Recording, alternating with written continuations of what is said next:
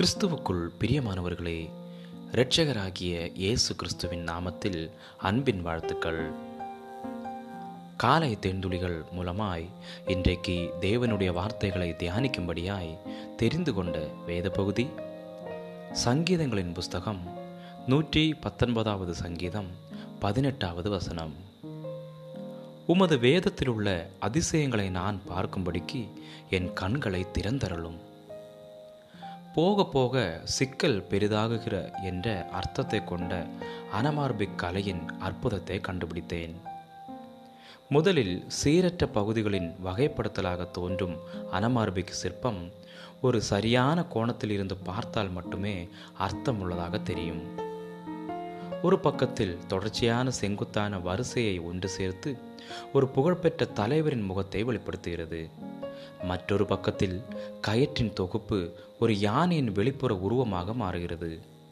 மற்றொரு கலைப்படைப்பான கம்பியில் தொங்கவிடப்பட்ட நூற்றுக்கணக்கான கருப்பு புள்ளிகள் சரியாக பார்க்கும்போது ஒரு பெண்ணின் கண்ணை போல் காட்சியளிக்கிறது.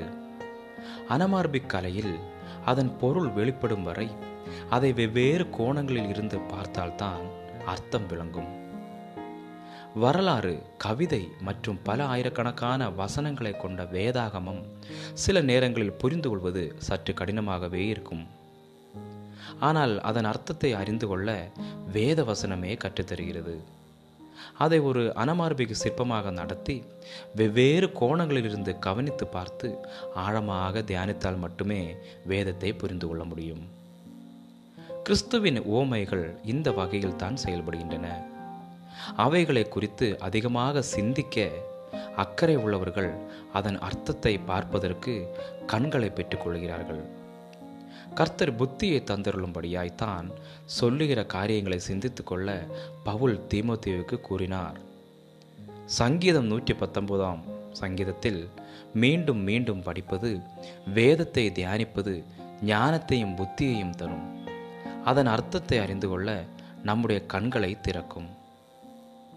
ஒரு உவமையை ஒரு வாரத்துக்கு தியானிப்பதும் ஒரு சுவிசேஷ புஸ்தகத்தை ஒரு அமர்விலேயே வாசிப்பதும் எப்படி இருக்கும்? ஒரு வசனத்தை எல்லா கோணங்களிலிருந்தும் வாசிக்க நேரத்தை செலவிடுங்கள். ஆழமாய் தியானிக்கவும். வேதத்தை வாசிப்பதன் மூலமாக அல்ல வேதத்தை தியானிப்பதன் மூலமாகவே நமக்கு வேத அறிவு கிடைக்கும். தேவனே நாங்கள் பார்க்கும்படி எங்களுடைய கண்களை திறந்தரலும் வேதாகமத்தை வாசிப்பதற்கும் மற்றும் அதை தியானிப்பதற்கும் உள்ள வித்தியாசத்தை குறித்து நீங்கள் என்ன நினைக்கிறீர்கள்? இந்த நாளின் வேத வசனத்தை தியானிக்க எவ்வாறு நீங்கள் நேரத்தை செலவிடுகிறீர்கள்? ஜெபிக்கலாம். அன்புள்ள பரலோக பிதாவே உம்முடைய வார்த்தையை உலகத்திற்கும் என்னை கொண்டு செல்லவும் அதனுள் இருக்கிற ஒவ்வொரு அற்புதமான காரியங்களையும் பார்க்க என் கண்களை திறந்தருளும். ஒவ்வொன்றையும் இணைக்கும் பாதையிலே என்னை நீர் நடத்தும். இயேசு கிறிஸ்துவின் நாமத்தில் ஜெபிக்கிறேன். எங்கள் ஜீவனுள்ள நல்ல பிதாவே ஆமேன் ஆமேன். God bless you all